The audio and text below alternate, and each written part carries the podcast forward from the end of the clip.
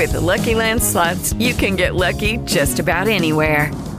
This is your captain speaking. Uh, we've got clear runway and the weather's fine, but we're just going to circle up here a while and uh, get lucky. No, no, nothing like that. It's just these cash prizes add up quick. So I suggest you sit back, keep your tray table upright, and start getting lucky. Play for free at LuckyLandSlots.com. Are you feeling lucky? No purchase necessary. Void where prohibited by law. 18 plus terms and conditions apply. See website for details. With Lucky Land slots, you can get lucky just about anywhere. Dearly beloved, we are gathered here today to. Has anyone seen the bride and groom? Sorry, sorry, we're here. We were getting lucky in the limo and we lost track of time. No, Lucky Land Casino, with cash prizes that add up quicker than a guest registry. In that case, I pronounce you lucky. Play for free at LuckyLandSlots.com. Daily bonuses are waiting. No purchase necessary. Void where prohibited by law. 18 plus. Terms and conditions apply. See website for details.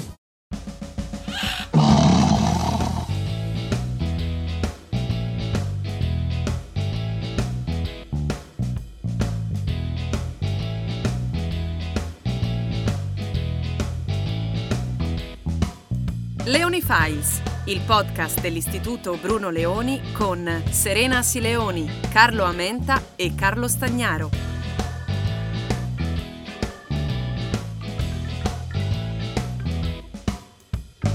Buongiorno, bentornati ai Leoni Files, il podcast eh, dell'Istituto Bruno Leoni. Eh, con me oggi c'è eh, il professor Sebastiano Maffettone, filosofo italiano, docente di filosofia politica, eh, attualmente direttore di Ethos alla LUIS, che ho contattato perché mi farebbe piacere, mi fa piacere, mi fa onore una chiacchierata con lui su un tema che al Bruno Leoni ci sta molto a cuore e che essendo abbastanza complicato eh, è a metà tra eh, aspetti sociali e aspetti più eh, giuridici, eh, io per prima ehm, forse non sono ancora riuscita a focalizzarlo bene, cioè la questione della cancel culture. Il professor Maffettone, da, da, da par suo, da filosofo, su, su, questi, su questi argomenti, sul rapporto tra politically correctness, cancel culture e censura, eh, si, è, si, è, già ampiamente esercitato e quindi volevo cogliere l'occasione di questa chiacchierata per capire io per prima di cosa stiamo parlando e se stiamo parlando di un tema eh, classico di, di, censura che dovrebbe, dovrebbe, inquietarci tutti dal punto di vista democratico o eh, un tema più eh, sociale e culturale. Professor Maffettone, benvenuto ai Leoni Files.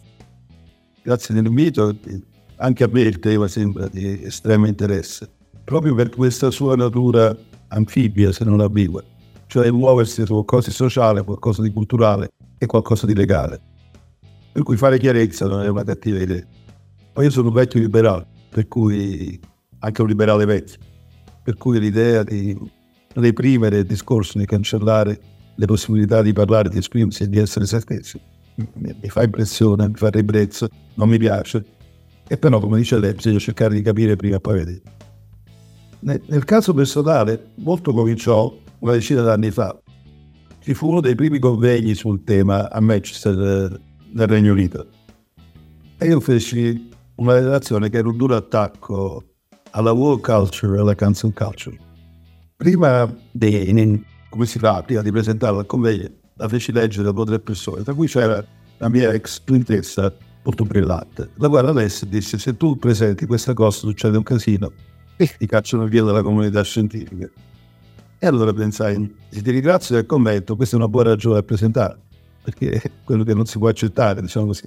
Tra l'altro, io sono una persona estremamente moderata, come sentimenti, inclinazioni, come posizione politica, quindi veramente, insomma, non lo farei neanche se non, se non fossi moderato, lo caccerei una persona dalla comunità scientifica, ma quello che esprime posizioni di buon senso, di moderazione, vagamente ispirati a John Locke e John Stuart Mill, francamente non mi pare caso di...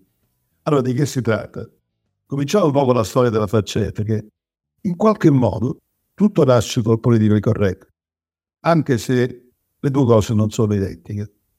Il politico corretto è roba degli anni 1930, nasce negli Stati Uniti e c'entra come al solito con la questione razziale, che lì è sempre stata centrale, importante, e fuoriesce dal discorso capitalismo, comunismo, dalla, dalla giustizia distributiva, dalla socialdemocrazia e dal liberalismo progressista, cioè da queste forme di eguaglianza che hanno di mira non lo status, ma il reddito, proprietà e classe. Questa è una cosa che guardava lo status e quindi all'origine e nella sostanza il politica corretta è una cosa molto civile. Per insultare qualcuno non ho bisogno di insultare un'intera etnia, una razza, una religione, un gruppo, posso insultare direttamente la persona. Facciamo un esempio banale. Jack e Joe, lo figlio d'America perché ho detto che è nato in America negli anni 1930. Jack e Joe sono due cari amici. Jack viene a sapere che all'ultima parte in cui lui non è potuto andare, Joe parla di lui. E Jack si incazza, come è naturale che sia. Cioè, come mio caro amico, va lì e parla davanti a tutti gli altri male di me. Ma che maniera di fare? Caso vuole che Joe sia nero, di carnagione, sia un afroamericano, si dice adesso. Jack va da Joe, ha due opzioni, o gli dice sporco nero, o gli dice tu sei uno stronzo. Quello che il political correct raccomanda è, devi, è di dire tu sei uno stronzo, al di là che stronzo non è molto political correct, ma insomma te la prendi con lui, non con tutti i neri, che non c'entrano niente della fattispecie specifica, perché è un fatto privato di due persone che hanno un legame forte tra di loro. Quindi la raccomandazione forte del political correct delle origini, non insultare il gruppo per la persona, quindi rispetta il gruppo. Eh, io ricordo una delle cose più intelligenti che abbiamo letto sul giornale era una cosa di Donna Letizia su Grazie, 60 anni fa, 55 anni fa, non so, era giovane. Una lettrice si concede da Letizia dicendo non ne posso più con mio marito, che ogni volta che siamo in macchina dice basta, basta, voi donne non sapete guidare. Che devo fare? Siete tutte legate alla guida e cose del genere. Adesso non è più vero. All'origine c'era anche qualche elemento di verità. Io mi ricordo come guidava mia madre in un veicolo ambulante. Ma comunque sia. Beh, non erano abituate a guidare, dovevano prendere confidenza. Quella chiede alla lettrice, chiede alla donna Letizia, che devo rispondere? È semplicissimo. Lei deve rispondere a suo marito. Voi voi guidate tutti bene, tutti tranne te che non si fa giù. E così lo stendeva per sempre. Ma questo è il politica corretta, una cosa piuttosto indecente. Non te la prendere col gruppo, prendere con la persona. Se qualcuno fa qualcosa di male, perché responsabilizzare tutti quanti? Poi con gli anni 1960 la cosa è diventata più sociale, diciamo così. Da questa attenzione al singolo è diventata più grupale a sua volta.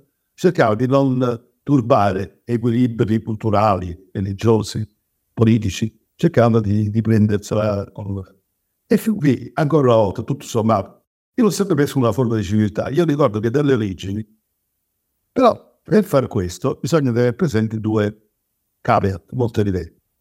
Il primo, non devi confondere l'etica col diritto. L'etica non è sanzionabile. Io ho fatto, credo, 40-50 codici etici, tra più importanti d'Italia. E una delle discussioni permanenti era che i committenti, le grandi imprese, cui si forniva il codice etico, volevano le sanzioni per chi lo violava. E io dicevo ogni volta, no. Danny Hume ci ha insegnato che se uno viola un principio etico, tu non li inviti a cena. Io non vado a cena per razzisti, ma non pretendo che siano uniti perché sono razzisti. Sono fatti loro, peggio per loro. Io non li frequento perché mi fa schifo. Però questo non vuol dire. Quindi la prima cosa è evidentemente distinguere bene i due campi d'azione. Quello che ogni liberale, liberale nel senso moderato, cui dovremmo esserlo tutti, pretende è che una cosa è la morale, un'altra è il diritto. Il diritto è obbligatorio, la morale è facoltativa. Guardi che la morale è molto più importante di quello che si ritiene. Io non ho mai rubato in vita mia, non ho mai ucciso nessuno, che francamente nella seconda specie è abbastanza facile, immaginabile. Ma io l'ho fatto perché ci sono le leggi che puniscono di commettere furto o omicidio. L'ho fatto perché non mi viene, perché per ragioni intrinseche per i miei genitori, non so che nonni, sarà quel che sarà, ma mi hanno insegnato queste cose non si fanno. E non ho mai, non ho mai avuto neanche la tentazione. Tra l'altro Carta dice che la tua morale, questo non è neanche un bel record, perché la morale conta quando non fai ciò che ti fa piacere fare, quando resisti alla tentazione in sostanza. In questo caso io non ho resistito a nessuna tentazione, perché a me come a lei immagino, non viene neanche lontanamente per anticamera del cervello di rubare o uccidere qualcuno. Quindi e quindi lavorare degli equilibri sociali conta moltissimo, però non è sanzionabile. Te deve venire. Quali sono i paesi? Io insegno praticamente tutto il mondo. Io sono le comprese anche in Australia, dappertutto. E ho visto tanto di mondo insegnato È una cose che mi fa piacere del fatto, perché capisci un po' dello spirito dei popoli, delle istituzioni, dei problemi che hanno le singole le singole, ma il posto in cui, come è banale dire, ho riscontrato maggiore etica pubblica, maggiore qualità del vissuto collettivo, sono i paesi scandinavi. Paesi come la Danimarca, l'Olanda, la Svezia, la Finlandia, la Norvegia. Avevoci, sono paesi ricchi con pochi abitanti. Questa è la prima cosa, quindi è più facile. Però questi paesi adesso stanno peggiorando. Nel senso stanno cominciando a diventare, se non razzisti, insomma, molto complicati nell'accettare gli altri. Quello che era la loro pregio, l'accettazione facile della diversità, ora sta diventando un problema enorme. Questo ovviamente a me dispiace, però se ci pensiamo, una spiegazione c'è e dipende dal fatto che questi paesi, avendo un'etica pubblica molto robusta, si riconoscono reciprocamente le persone all'interno di questi paesi. Se tu ci metti un milione di diversi culturalmente, la cosa ti impasticcia, ti incasina. Non ci sono dubbi. Quindi anche se io non sono d'accordo, anche se dovremmo essere meno inclini a resistere alla diversità, però quella diversità è spiegabile. Se tu ci metti un milione in un giorno, ecco, un milione di persone culturalmente diverse, turbi quell'equilibrio tra le persone che si riconoscono l'un l'altro con una certa facilità, che genera quell'etica pubblica estremamente soddisfacente. Quindi il problema è complicato. Comunque il primo punto resta questo. L'etica è importante, non va confuso col diritto, che è altrettanto importante, ovviamente. Il secondo punto è non sconfinare nella woke culture e cancel culture. Woke, come la parola dice, viene, posso dire, napoletano, da scedato. Però serve la traduzione. Sveglio, però sveglio nel senso di un po' di più. Eh, sveglio e allerta, qualcosa del genere.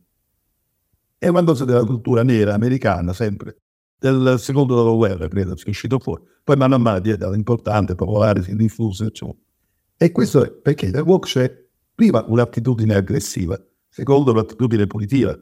E la seconda è francamente fastidiosa, perché è quella in cui si genera la censura. Io perciò nell'articolo recente sul Corriere della Sera, quello su cui ci siamo sentiti all'origine, citavo Foucault come origine di un senso della cosa.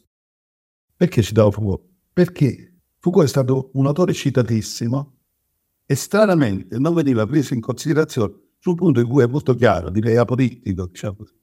Le cose nell'ordine del discorso, dice Foucault, della buona sostanza, quello che non si può dire conta più di quello che si può dire. E questa è una cosa che ovviamente tutti gli abitanti dei paesi autoritari lo sanno. Io sono stato in Unione Sovietica prima del 1989, so cosa vuol dire non poter parlare sono stato in Cecoslovacchia e in Germania dell'Est prima della caduta del muro e so bene che cosa vuol dire non poter parlare. Sono in Spagna prima della fine del regime, cioè, mi è molto chiaro cosa vuol dire questo. Quello che sta Vogue e Cancel Culture stanno introducendo è un principio di censura simile a questo nel mondo cosiddetto libero, nel mondo liberale democratico occidentale, che io mi, sti- mi ostino con la più grande convinzione passo da difendere oggi. E, e questo non va bene, perché più quando c'è il dittatore, più quando c'è Mussolini, non è che noi siamo contenti, ma è una conseguenza naturale l'impedimento, la censura, la chiusura del discorso in contraddizione col potere. Ma in un regime organico, francamente no. Allora com'è che succede? La prima cosa, c'è sotto sotto una certa conclusione tra etica e diritto, ma questo già l'ho detto. La seconda sono i media. Sicuramente quello che consente di passare da un discorso da scoraggiare a un discorso da non potersi fare, che è il vero punto. Perché sia ben chiaro, a me uno che dice i neri sono inferiori, eh, le donne non sanno fare niente, tra l'altro adesso è in radiale contraddizione con, con molto, ma veramente è una persona che non sopporto. Quindi non è che voglio incoraggiare le persone a dire queste cose.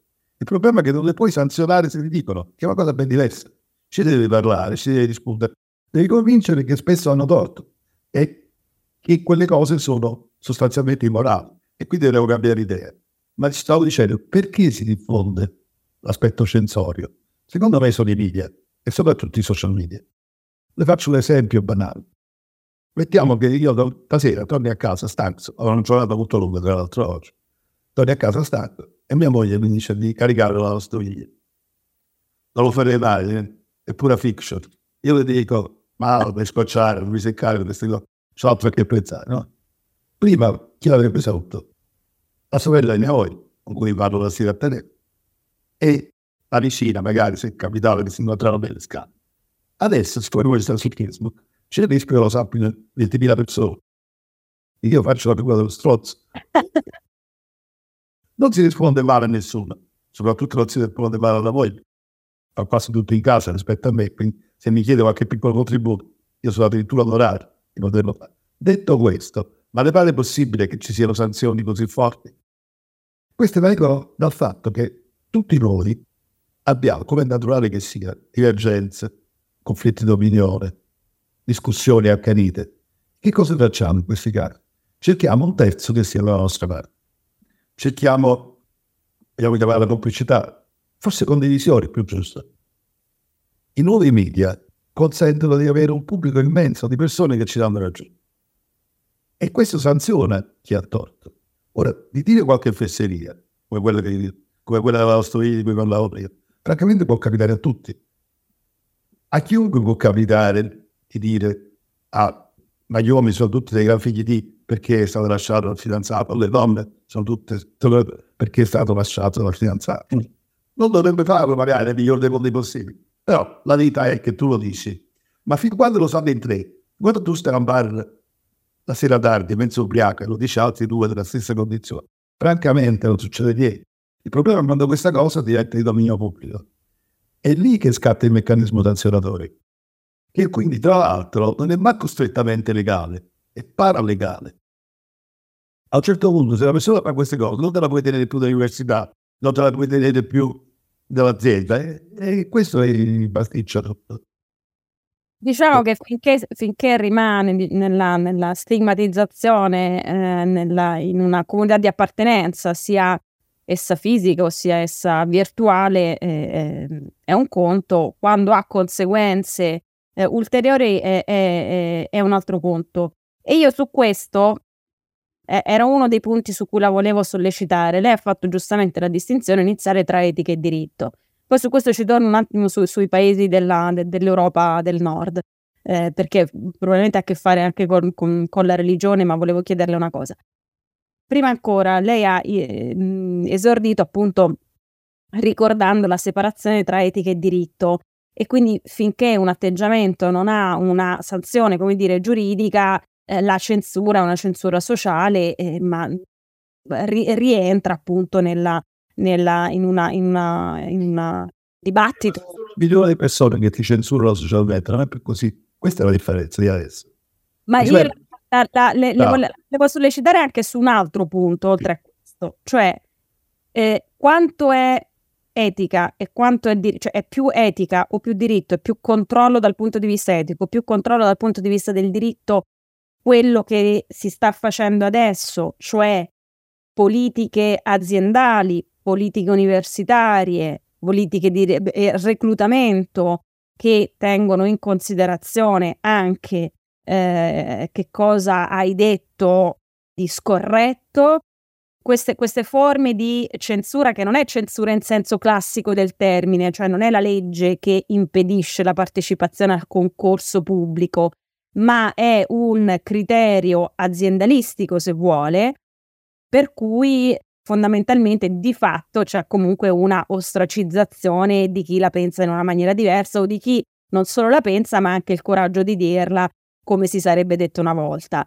Questa, quest, que, questa che è la parte che a me spaventa molto perché ha a che fare appunto anche con il diritto al lavoro, oltre che il diritto alla libertà di manifestazione del pensiero. Dal punto di vista universitario, eh, lei sa meglio di me cosa sta avvenendo in università americane.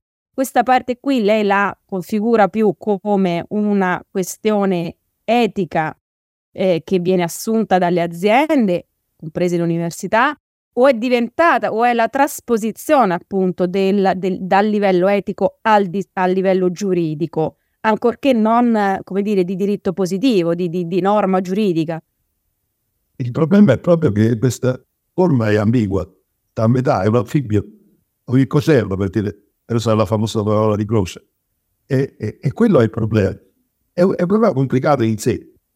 Io sono dell'idea che, per esempio, parlare dell'università, un ambiente che conosco, quello che conta più delle altre cose, che tu piacere, è la produzione scientifica, la capacità di contattare gli studenti.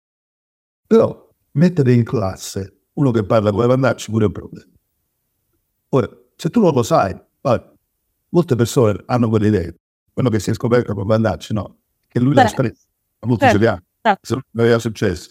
Certo. sa- Quelle idee sono insieme intellettualmente scadenti e moralmente deprimenti.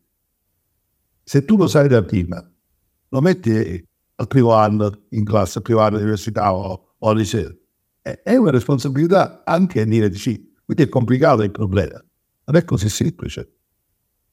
Il problema sta nel non esagerare, insomma. Se tu un ricercatore giovane, no? Qual è il neo del ricercatore giovane? Essere donna, nera, lesbica e occuparsi di postcolonialismo. Così Harvard ti dà le frutti giorni se tu hai un minimo di produzione scientifica. E questo è ridicolo, è sbagliato. È, è scientificamente immorale. Ma è anche distorcente rispetto allo sviluppo delle conoscenze, nel senso che vuol dire indirizzare, indirizzare la ricerca e l'insegnamento. profondamente distorcente. Dice Shakespeare non va bene perché faceva il maschilista, che ne so io, e cose del genere. Eh, però, però Shakespeare è Shakespeare. Tolstoi è Tolstoi. Non è che ce li puoi togliere perché non ti piace quello che dici. È veramente mancanza di senso storico. È, è forte mancanza di senso storico perché Aristotele diceva che la schiavitù era naturale. Però Aristotele viveva 2500 anni fa. Cioè, bisogna pure tenere conto di questo, se no siamo scemi. Il, il problema comunque un certo adattamento della cultura ai tempi e quindi una certa tolleranza è ovvia.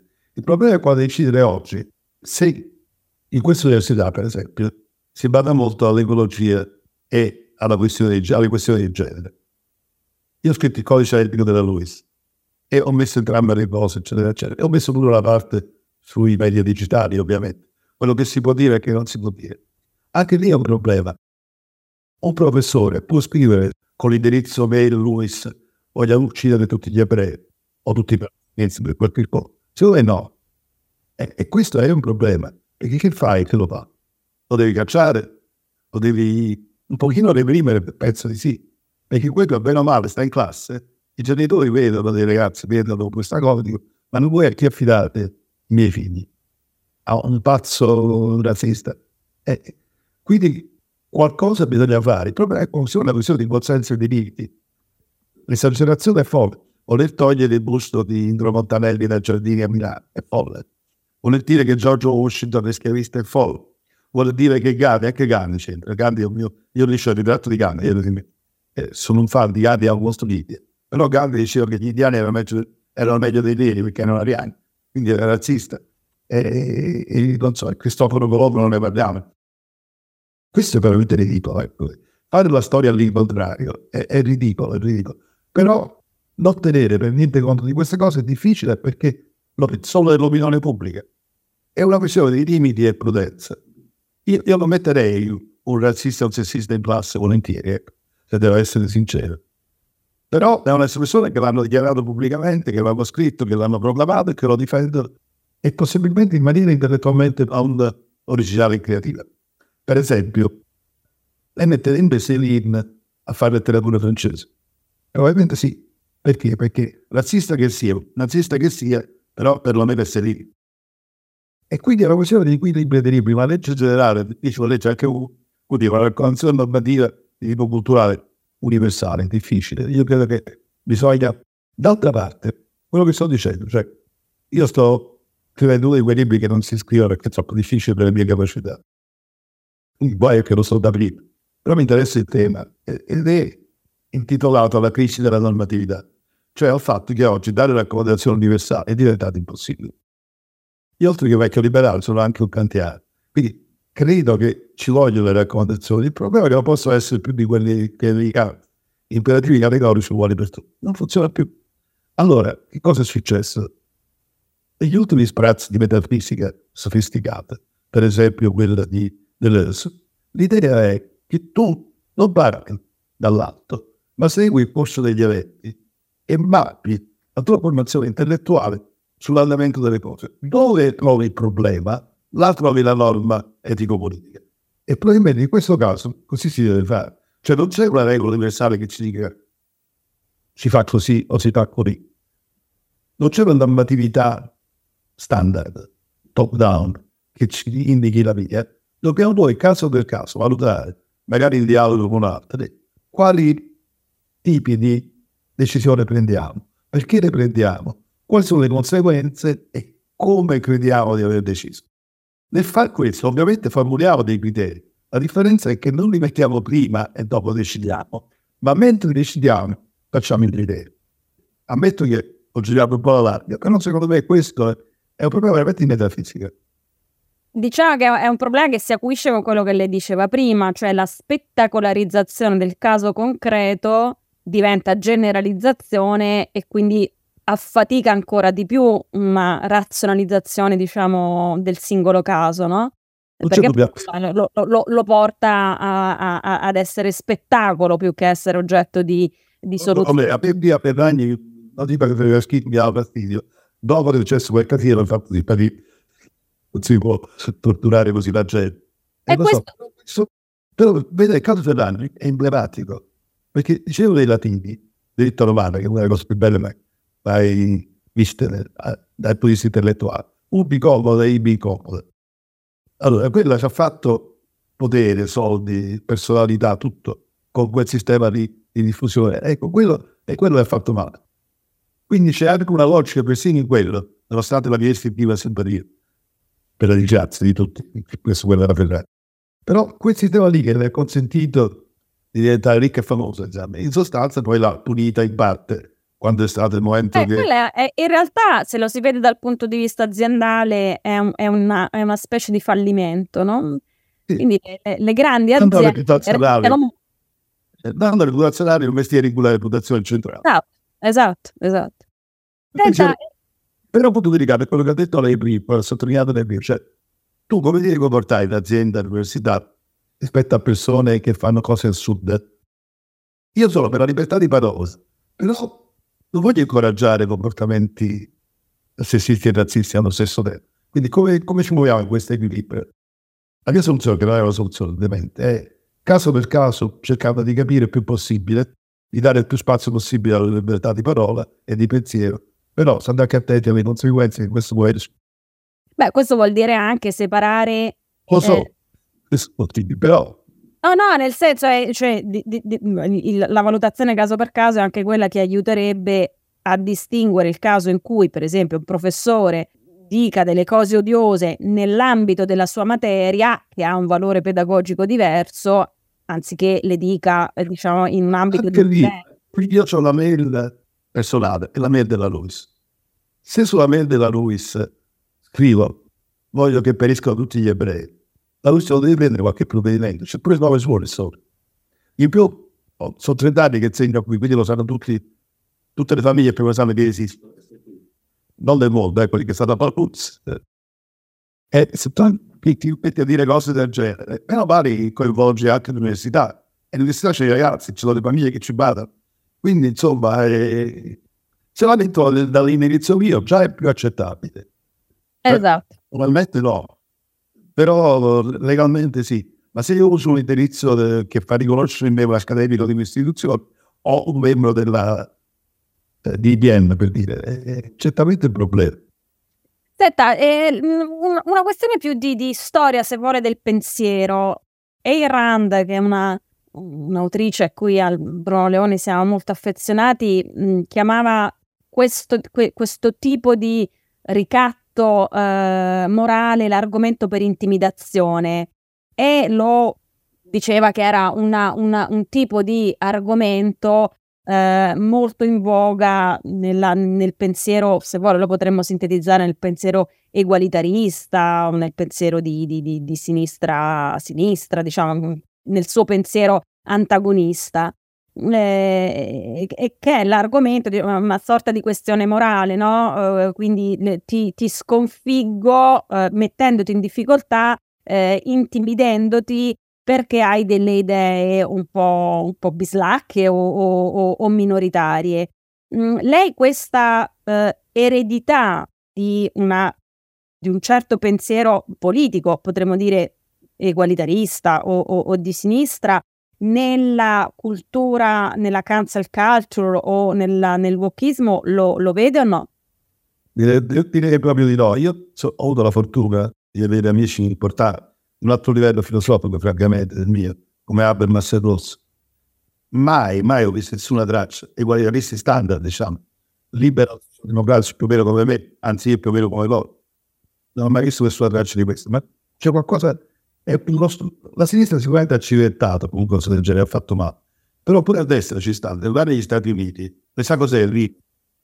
Republican in another way. E, e significa essere in scadenza, perché sei repubblicano fiacco, diciamo. E l'altra cosa che dicono è chat, che più o meno vuol dire condoto, ai repubblicani che non si comportano, non sono aggressivi con le donne, perché si, mettono vergogna di se stessi. In politica queste cose si, si, usano a destra e a sinistra. Secondo me chiunque lo usa fa male. Però, tutto sommato, come dicevi, i miei maestri, anche Bobby, una persona conosciuta molto bene, però qui sono stato giornate insieme a parlare di cose, hanno sempre avuto una spinta per l'eguaglianza.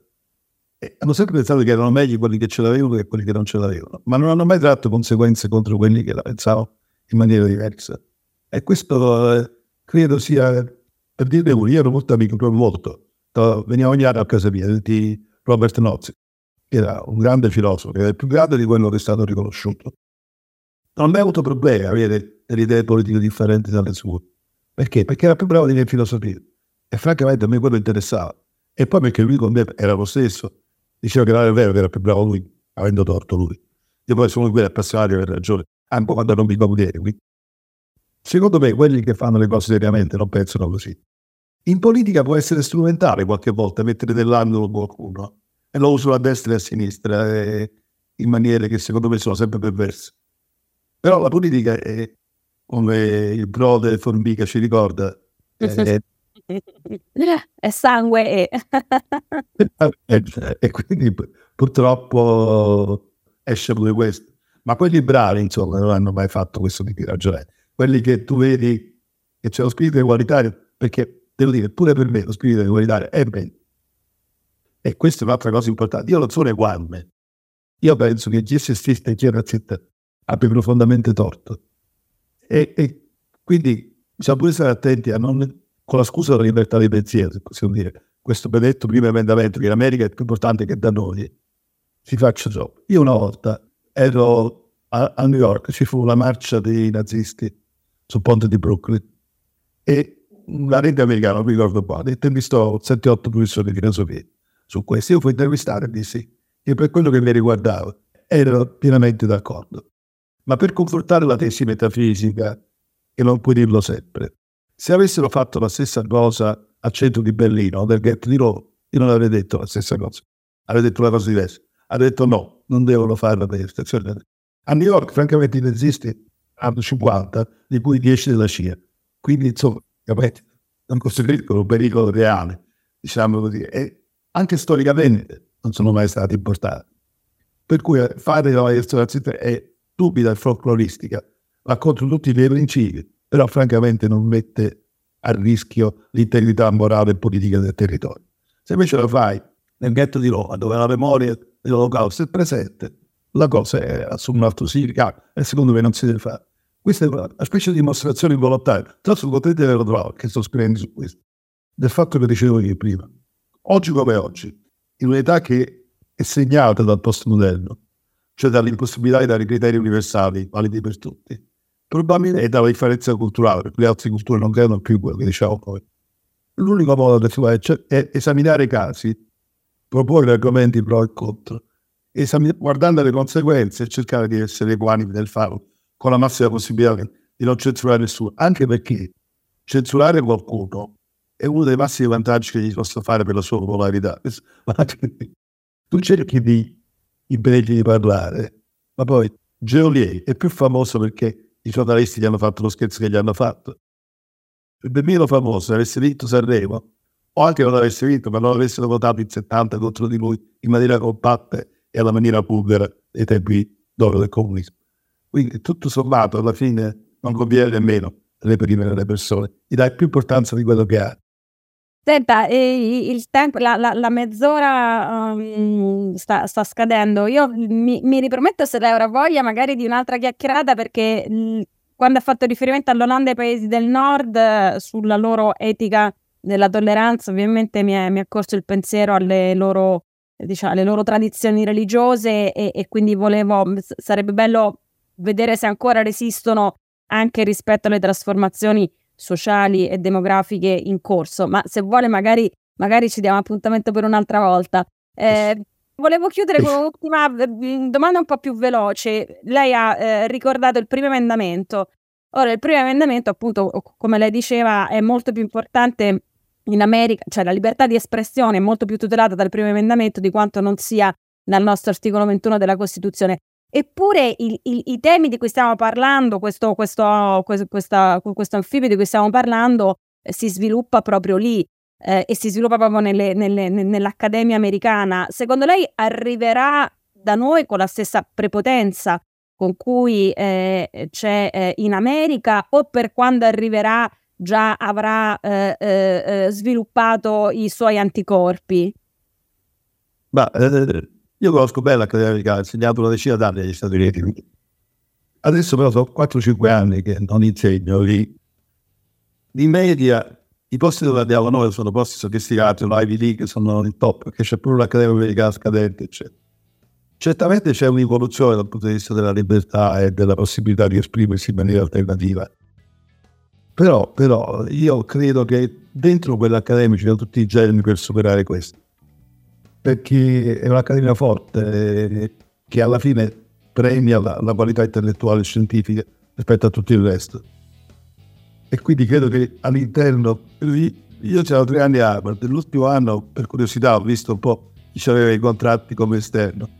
C'erano 40 premi Nobel al contrario. Questo, allora questo garantisce molto su queste cose francamente a mio avviso bizzarre se non perverse. Arriverà in Italia, sicuramente arriverà, arriverà un po' ammosciato, diciamo, perché l'Italia è un paese complesso, tollerante di altre culture religiose, di altre tradizioni. Quindi arriverà un po' un'onda lunga, ma un po' più tranquilla, spero. spero. Io... questa è una, buona, è, una buona, è una buona previsione. Se non è una buona notizia, è senz'altro una buona previsione. Con cui mi piace concludere questa chiacchierata, professore. La ringrazio Beh, molto. Grazie moltissimo.